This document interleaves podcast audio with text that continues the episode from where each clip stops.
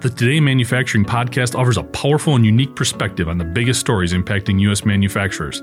Anna Wells, David Mantey, and Jeff Reinke apply their experience as editors of industry leading brands Manufacturing.net and Industrial Equipment News in providing in depth analysis of the latest headlines. Their insight, along with a mix of humor and human interest, makes Today in Manufacturing a go to source.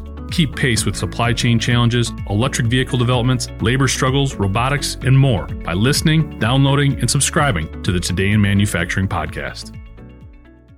Sierra Space is building a modular space station, and the full scale version of it just passed a significant testing milestone but it didn't blow up in the process. So the company, just like anybody else who likes explosions, went back and retested to make sure the habitat blew up real good this time. The Life Habitat, which stands for Large Integrated Flexible Environment, is constructed from woven materials that stay rigid once the environment is inflated. The company has worked its way up to testing full scale 20 foot units now, and its latest version exceeded NASA's recommended safety levels by 27%.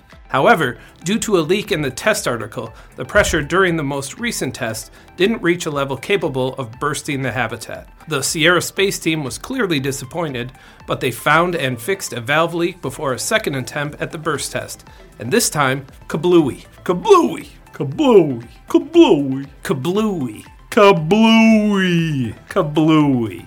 Sierra Space is positioning the life habitat as an economical means for establishing low Earth orbit operations like microgravity research and product development. The company packs life into a 5 meter rocket fairing, and when it reaches orbit, it inflates to the size of a three story apartment building. Life units can attach to create a living and working environment in space that Sierra Space said is larger in terms of volume than the entire International Space Station. But Sierra Space isn't done yet in the next few years, it said it will work on larger designs like a potential 1400 cubic meter version that could be put in orbit with a single launch. I'm Ben Munson, and this is Manufacturing Now.